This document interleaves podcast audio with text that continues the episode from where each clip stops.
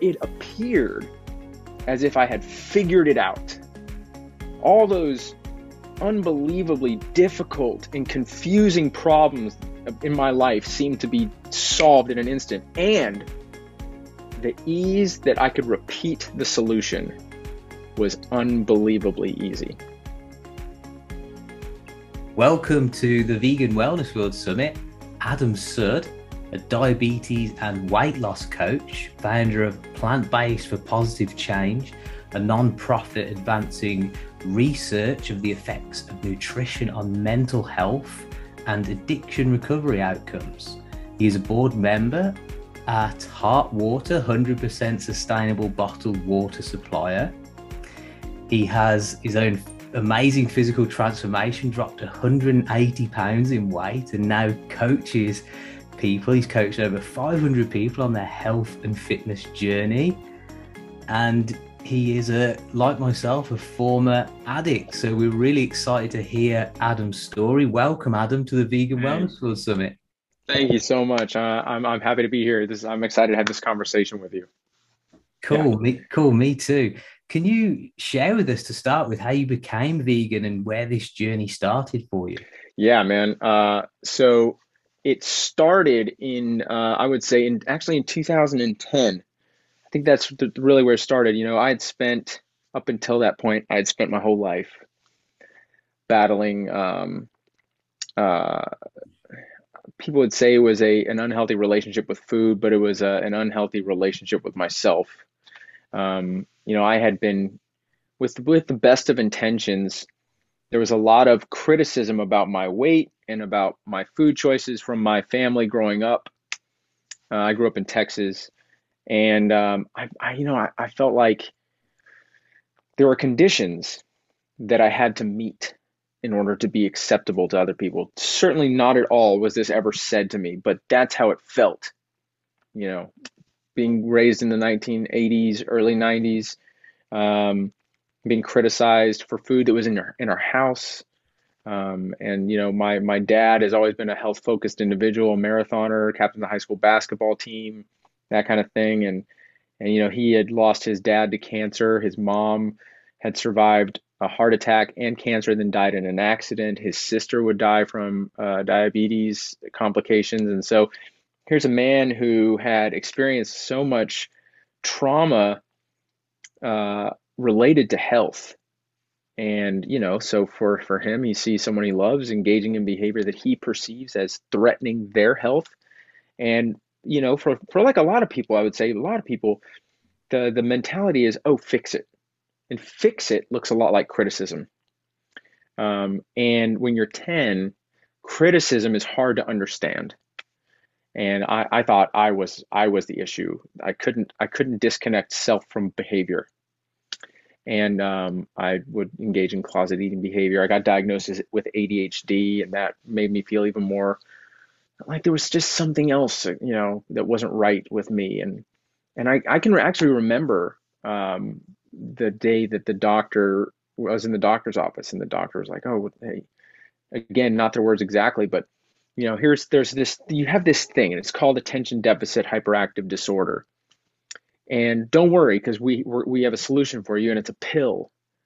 And as long as you take this pill, no one's ever going to know. As and again that's not the words but that's what i hear. And so what i hear is no one's going to know as if if you ever let someone know that this thing is going on you will not be acceptable. You will no, you will not be wanted around. And i embodied this this sort of persona and this nature of being hyper aware of cues from people that would either indicate that i was doing something that wasn't acceptable or I was embodying something that wasn't acceptable. And then I was figuring out, okay, where's how and what and why am I going to fix this? And it, it really started to spiral out of control in high school um, when my prescription to Ritalin was switched to Adderall. And we had just moved from Houston to Austin, Texas. I was just starting high school. I didn't know anybody. I was an awkward freshman. But man, you know, the minute people discovered that I had a prescription to Adderall, all of a sudden I became, you know, a popular person. People wanted me around. People were inviting me to parties that before that were bullying me. All of a sudden, the people that I didn't want to cross paths with in the hallway were now putting their arms around my shoulders in the hallway. And uh, it felt phenomenal. And I remember using Adderall as a recreational drug for the first time. And it was it was as if I had found a magical solution to every confusing problem that I had ever faced in my life. Um, the I, like I mentioned, I was an awkward freshman. I was slightly overweight, and Adderall is an amphetamine. That's what the stuff is. For those of you who do not know, Adderall is an amphetamine that is used to treat ADHD, um, and it's very effective. Um, and so, if I take extra Adderall, all of a sudden uh, my my metabolism is going. Uh, I have boundless energy. I guarantee you, I'm the life of the party. If I'm at the party and I'm on Adderall, not only do I do I go 110% at the party, but I offer everyone else the same opportunity, right? So I'm losing weight, I'm making friends, uh, I'm finally getting, you know, uh, uh, women are starting, girls are starting to take notice, and my relationship with my dad is getting better, be, you know, because finally I'm sort of, I'm losing the weight, I'm, I'm, I'm tackling things in school that I couldn't tackle before. It, it, it appeared as if I had figured it out all those unbelievably difficult and confusing problems uh, in my life seemed to be solved in an instant. And the ease that I could repeat the solution was unbelievably easy. All I had to do was pop a pill that I already had. I could solve this problem every day. It cost me nothing. This was this was as if I had figured it out finally. It was like the universe had just said, you know what, you spent 16 years not knowing how you were going to do this thing called life. Here you go. We're going to give you a hand. And it worked. I mean, it worked. I got a scholarship to the school that I wanted to go to. And then in college, things really took a turn because, like with most most people who um, who uh, end up using substances and abusing substances, there's this slight and sort of imperceptible shift from when you're using it and it's working to when it's no longer enough. And all of a sudden, it was no longer enough. And not enough was a, a daily problem. And then it became, how much do I have left? And then it became a constant question of, where am I going to get more? How much is it going to cost? How am I going to get the money to pay for it? My entire day was focused around the concerns uh, involving my substance, not the the the valuable and loving and meaningful bonds in life, um, my relationship with myself, the people that I wanted to share value with, the purpose I was trying to discover in my life, uh, building a future that makes sense and seems safe and that I want to be a part of. All of those meaningful, loving bonds that I was that I that a healthy, connected person would want to show up and be present for. They weren't part of my day. It was just how do I figure out how I can continue to escape this life that had become now kind of a daily uncomfortable experience. And I ended up dropping out of school and I, and I moved back to Austin, Texas. And I told my family that it was because I wanted to take a year off and work. But the real reason that I moved back to Austin was because that's where I knew uh, the dealers that I could buy from and the doctors that I could start to scam, which is exactly what I started doing. I was doctor shopping I was uh, buying and selling on the streets. I was treating people uh, and you know, like I mean, I was treating my family like absolute garbage. I would only see them for brief moments of time where I would either blame them and shame them for the things that were going wrong in my life, or to get money for them from them so that I could get more drugs. And I started to really isolate at this point in my life, and I started to get very depressed, and I developed a uh, secondary dependency to fast food. And on a daily basis, I would get up and throughout the course of the day, I'd eat about 5,000 calories of fast food a day. I mean, extra large pizzas from Papa John's, multiple cheeseburgers from McDonald's, uh, 20 sodas a day. Uh, it, it, all the, the the breakfast tacos and the burritos. I mean, it was it was an unbelievable amount of food, and that's what I would be doing for about six to twelve days when I would be out of drugs. But man, when I had it, it would be six days straight of constant and consistent abuse. And what I mean by that is the average person who's prescribed Adderall will take about 10 milligrams for every 24 hours. That's a typical prescription. I was doing a minimum of 450 to 1,000 milligrams a day, and I would do that for six days straight, and I wouldn't sleep. I wouldn't sleep, I wouldn't eat, and I would end up in the beginning stages of a drug induced psychosis by about day five. And then I would start to pop opiates so that I could force myself to sleep, wake up, binge on fast food, get more drugs, repeat the process. That was my life for well over multiple years. And it was at about this time, 2010, when my dad, you know, and I had given my dad every every legitimate reason in the world to give up on me at this point.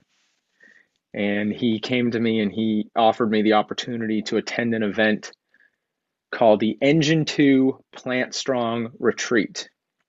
And it was a seven day retreat with a man named Rip Esselstyn, who is the executive producer of the film The Game Changers. That hadn't come out yet, of course. But at the time, he had written a book called The Engine 2 Diet. And his dad is the famous Dr. Caldwell Esselstyn from the film Forks Over Knives. And man, I didn't know who this dude was. I didn't care who he was. I sure as shit didn't want to know what he was talking about. The only thing I knew was if I said yes to my dad and went to this stupid plant based thing, that I would keep getting money from him. I could convince him that, yeah, I'm doing this, I'm working hard, it's tough, but hey, can you support me for another month? And I, am really trying. I could throw all the bullshit lies in his face if I just said yes and went to this thing. And that's exactly what I did. I went to this seven day retreat. I was high when I was there. I had drugs on me. I mean, I was diaphoretic, uh, meaning I was flushed red. I would sweat through multiple shirts a day. Uh, I smelled toxic. You know, at the time, I, I, I rarely, I wouldn't really shower for weeks at a time, and I was kind of living like a hoarder. And there was, in fact, there was conversations throughout the retreat, apparently, with Rip and his team as to whether I was going to be removed from the program because apparently my appearance was very disruptive to people what I now know about Rip, because he and I have become very dear friends, uh, is that you know Rip has a gift for seeing the good in people, and uh, I, I, know that he would never uh, remove someone who clearly needed it the most. And I was there. I heard these presentations from people like Dr. Caldwell Esselstyn, Dr. Michael Klaper, Doug Lisle, uh, Rip, um, luminary thought leaders. Uh, the in, in fact, there's a personal trainer there. His name is JP John Pierre uh, he was Ellen's trainer. He trained the, the filmmaker Shaun Monson, who directed Earthlings. And um, he and I really connected. He actually had me watch Earthlings the first night when I was there. He had a copy of it. I couldn't watch the whole thing. I've never actually watched it all the way through. I've seen the movie, but I've never watched it straight through. I had to watch it in parts. And I wish I could tell you that's what did it. I wish I could tell you that when presented with knowledge on how I could not only take charge of my life, take charge of my health, but also no longer be a part of the industry that I saw in that film. Because I watched that film at the retreat, it was quite an experience. I wish I could say, "Hey, I saw this," and seven after those seven days, boom, just took charge of my life. But you know, when you are in pain, when you are suffering, you will do almost anything to be anything other than what you are, which is in pain. And I was simply not willing to let go of what was allowing me to escape a life that was too painful a place to be. Uh, until August 21st of 2012, I was 30 years old at the time. Uh, I had already direct, developed erectile dysfunction for reasons I didn't understand. I was 350 pounds. Um, I was, uh, I, I mean, living hurt in every sense of the word physically, spiritually, emotionally. And, you know, I had been practicing self harm for like six six months. I would stand in the mirror and I would beat myself um, to the point where I'd have bruises all over my body. I'd be bleeding. And I would do this because what I, I think my intent was man, if I could just hate myself enough, and if I could just hate my life enough as it was, maybe then I'd want to do something about it. And the, the, the truth is that the only thing that would result from that behavior was a feeling of further disconnection from the ability to ever be part of what gave me my life meaning. And um, when you are living in full belief that today is the most painful day of your life and and in full certainty that tomorrow will be worse, eventually tomorrow is not something you want to be a part of. And uh, on August 21st of 2012, I attempted suicide by overdose. Um, I didn't have a plan for it. I didn't write a note. I didn't call anyone. Uh, I just grabbed a handful of pills and threw them down my throat. And I, I'd been on the verge of overdose before, so the beginning stages of this event was not something I was unfamiliar with, but it it quickly became distinctly different. And I remember trying to stand up. I was sitting on my couch in my living room, and uh, as I mentioned before, I lived like a hoarder. Literally, the whole the whole floor was littered with fast food garbage and empty pill bottles. And, and as I tried to stand up, I I got very very lightheaded, and black started to fade in from the sides of my periphery and it felt like I got stabbed in the right side with a hot knife, and my entire right side of my body cramped, and all of a sudden everything went black. And you know the feeling of of dying, and I don't mean the physical feeling that I just described to you. I mean uh, the feeling of dying that I was about to spend the last moment of my life uh, in a dark hoarder's like apartment completely separate from everyone and everything that's ever mattered to me. Not because they didn't want to be or try to be there for me, but because I had made it impossible for them to do so. It was the most terrifying experience of my life. Uh, and as I, you know, as the, everything went black, I, I, experienced regret like I've never felt in my life. Um, and I woke up hours later in a puddle of my own vomit, and I was just overwhelmed with relief and that was an, a kind of confusing experience. And after a short period of time, I fully came to and realized what had just happened. Um, I, I, I was able to pause and consider that that relief would only be present because there was something about myself and my life that I loved enough that even though I knew life today was still going to be painful, I, I still wanted to be a part of it and that suicide, I had been believing from my whole life up until that point. I believe most people believe this. They believe that suicide is someone wanting to end their life. But suicide is someone wanting to end their pain. That's what it is. And I told myself that I, you know, I didn't, I hadn't really, you know, to be fully honest, I don't think I loved myself enough in that moment but I know that the phone call that I made was for the people that I loved enough. And I called my dad and I asked for help. And you know, it's interesting because I was that guy that if you loved me, if you're a friend of mine if, or you're a family member, you probably did at some point come up to me and say, Hey, dude, what are you doing? Don't you see what you're doing to yourself? Don't you see what's happening as a result of the substance abuse that everyone knows is happening. You're not fooling anybody. Don't you know what's happening because of the foods that you're eating and the pain that it's causing? If if you were that person and you came to the end to be like, man, you know, F you. This is how I'm going to live my life. If you don't like it, fine, whatever. And if it costs me five years, fine, I'm fine. That's okay. I don't care. And I think back now, man, if I had been successful, shit, man, what would what would my family and friends not give for five extra years with me?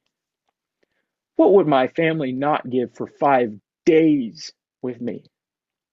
Think about it. What would you not be willing to give up? And it's going to be almost a zero list.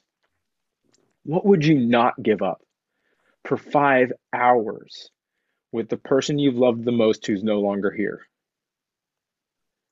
And uh, my dad answered the phone, and I said, as quickly as he answered, I need help.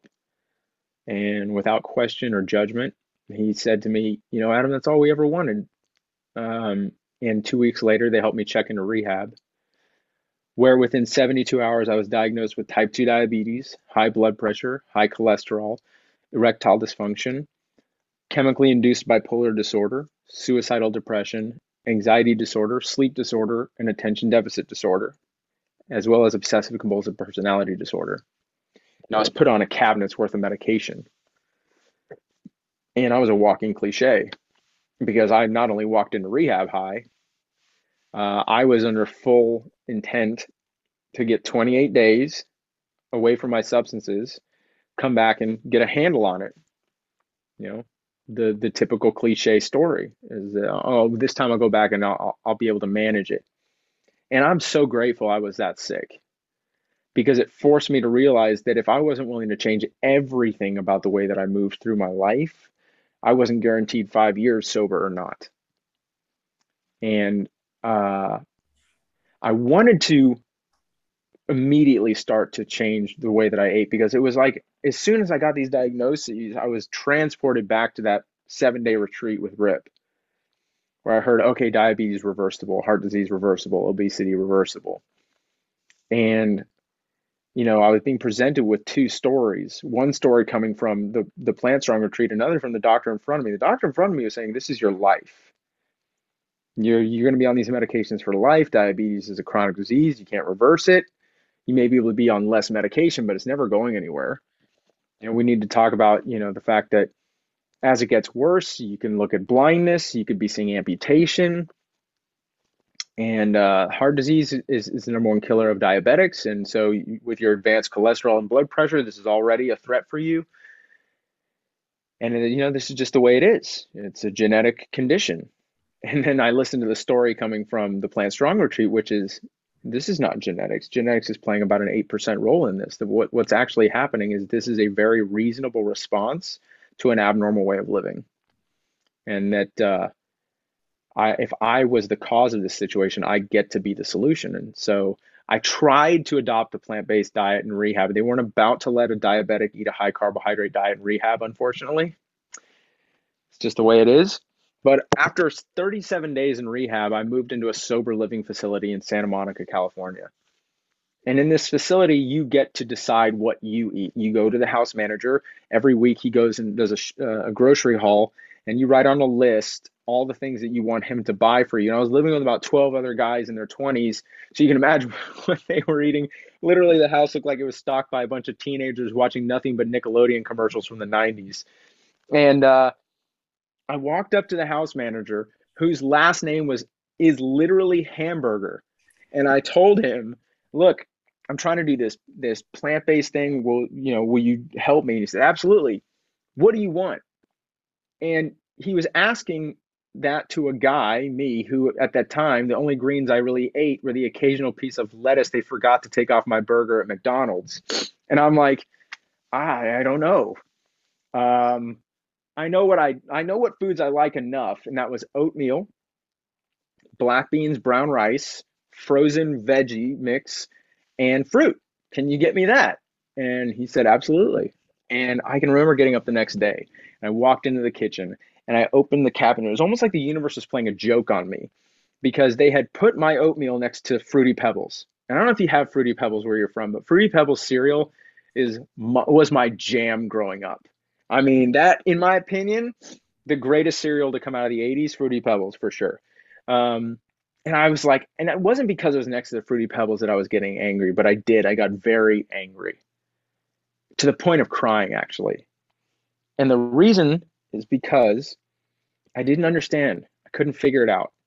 Why in the world, if I knew that if I chose the Fruity Pebbles, that it would continue to make the things that were harming my life worse? And if I knew that if I chose the oatmeal, it would continue, it would start to empower me to live the life that I wanted. Why, if I knew these things, why in the world did I still want the Fruity Pebbles? Why couldn't this simply be a matter of intellect and will? Why couldn't I just want to do this thing, have the tools to do it, and then just freaking do it? I didn't get it. It was so hard for me to do it that I was literally standing there crying in anger. And I I found a podcast, or sorry, a TED talk by a, name, a man named Dr. Doug Lisle, who's an evolutionary psychologist. And the TED Talk's title is The Pleasure Trap. And the whole thesis behind the talk is if we know what to do to be happy and healthy, well, why is it so difficult to do it? And he explains that there's a biological mechanism that compels us to repeat behaviors that create higher dopamine responses because dopamine is like a guidance system that directs us towards behaviors that our body perceives as biologically beneficial. And if you think about it, our evolutionary story took place in environments of scarcity and difficulty. And if we didn't have this dopamine guidance system that would let us know that we found a food that had more calories per bite, and if those more calories per bite didn't trigger a higher dopamine response, we would have no way to figure out how to survive an environment that didn't offer calories in abundance. We wouldn't be able to do it. We wouldn't know how to get the most for the least. That's what dopamine helped us do. But in the modern environment, over the last 100 years, there's been a phenomenal shift in the caloric environment to where now there's far more calories per bite than have ever existed in human history. And the ease that we can repeat and get those calories is higher than it's ever been. Our guidance system has no understanding that this shift has happened. And now we're being directed towards decisions that our body believes is the right thing to do when in fact we're self destructing that this is a reasonable response to an environment that is completely spun 180 degrees against our motivational system. When I heard this talk, all of this shame was lifted from me because I thought I was crying because I was weak. But what was being told and instructed and what I was hearing and learning was that the reason why I was crying, the reason it was hard, is because my body was doing exactly what it was supposed to do. This is a reasonable response to a decision that has calories that far exceed the human experience, and our body believes that it is unbelievably unsuccessful to pass it up. And it sort of alluded to this invariable truth that I, I think is a part, like the root of all recovery in the beginning stages, is that you've got to be willing to be comfortable being uncomfortable. And that if I could simply do that, be comfortable being uncomfortable, choose the oatmeal, Eventually, those dopamine receptors that had been dulled from overstimulation would regain sensitivity. That oatmeal is going to taste a hell of a lot different. One day I'm going to wake up and it's not going to be a chore. Then one day I'm going to wake up and I'm actually going to look forward to this decision to choosing the oatmeal. I just had to be willing to be comfortable being uncomfortable long enough for that process to happen. It's a biological process, it happens for everybody. I was determined passionately relentless to see this process through. And from the outside looking in, someone would say, well, why in the world would this person want to be comfortable being uncomfortable? Well, you hear about it a lot in coaching, you know, find your why. And the obvious, from the outside, it looks like my obvious why is, oh, I'm obese, I have diabetes, I have heart disease, and I nearly died from substance abuse. That's why he wants to do it.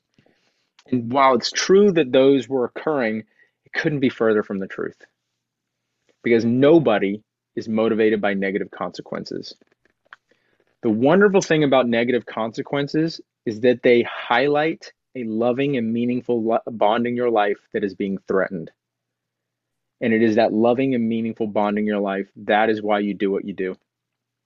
That's why you do the things you already do, and it's why you learn to do things better or why you learn new things so that you can be more fully present with those loving and meaningful bonds. If there wasn't something meaningful being threatened, what's the consequence? Who cares? There would be no need to try if nothing was being threatened. It's what's being threatened that matters. It isn't the concept, the negative thing. It isn't the diet. no one cares about their obesity. Nobody cares about their diabetes. They care about what those things can take from them. And it is those things, that's your why. That's my motivation. And I would get up every single day. I would prepare a meal on a plate that was about health and wellness. I used it as an affirmation of recovery. I used it as an intention for my day. I used it as a, a way to connect fully to my potential to be present with what was meaningful and what can be more meaningful tomorrow. Within four months, the diabetes and heart disease, erectile dysfunction was completely gone. Within 10 months, I'd lost over 100 pounds. Within a year, I was off of all of my psych meds my antidepressants, my mood stabilizers, my sleeping medications, my anxiety medications, everything. And uh, I'm I've been nine years sober as of uh, September of this year, and it's just been I've lost like I say 180 pounds. Uh, it's been an incredible journey. Wow, what a story! Yeah, what a story. Thanks. Firstly, thanks for sharing that with us. Oh, my pleasure. So yeah, I mean, for, for a long-winded answer, I'd say 2010 is really where my uh, journey towards veganism started. But you know, it wasn't veganism until about a year after I uh, checked into treatment. It was just, you know, focused on health. We uh, we like to round out this with a fun little series of questions called the Fast Okay. Five. Okay. So just go. answer the first thing that comes to mind. You ready? All right. Yeah, let's do it. Okay. What's your favorite animal? Dog. If you could only eat one meal for the rest of your life, what would it be? Oatmeal. Oh, of course. What's your favorite vegan film or documentary? It's it's not technically a vegan documentary, but it is about animals. It's called Winged Migration. Winged Migration. I have to check that mm-hmm. out. Yeah, it's it's it's, it's however, I would say that my favorite vegan documentary of all time uh, would have to be uh, it would have to be Earthlings because it was the first one I ever watched. I would actually challenge anybody that isn't vegan to try and sit through Earthlings and Yeah. justify why you aren't vegan. Yeah, and for Just those of you who are that. watching, a trigger warning if you are going to go on to, to watch it because it's free to watch. Uh, just prepare yourself. It, it it it's very graphic. Mm. It's like the worst horror film you could you could imagine. I've Re- I've it really only is. minutes. Um, yeah. So one activity that brings you the most joy in life. Weightlifting. Yeah, nice. Yeah. And finally, I think you'll like this one. Favorite quote or mantra, or it can be an affirmation. Yeah. Okay. I know exactly what this is.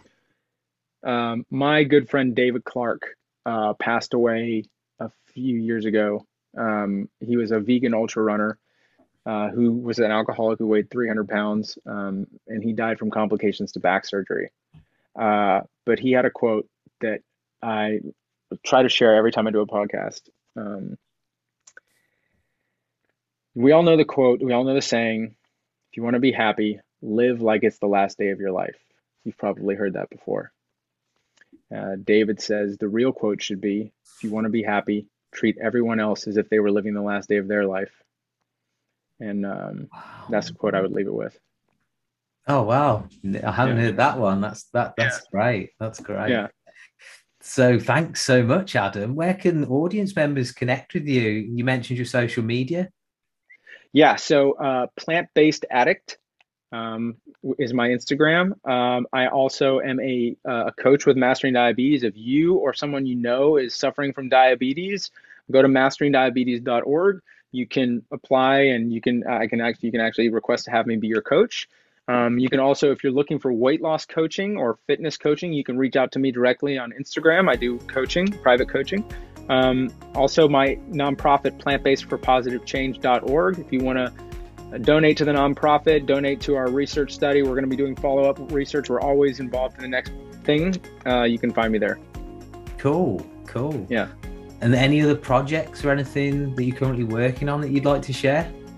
Uh, I'm currently working on a book. So um, we're, we're, we're developing, we're finishing the, the, the proposal. We'll be submitting it soon. I'm, I'm really excited about it. I'm working with a great agent and, and uh, co writer. So I'm very excited. Oh, can you reveal the name or too soon?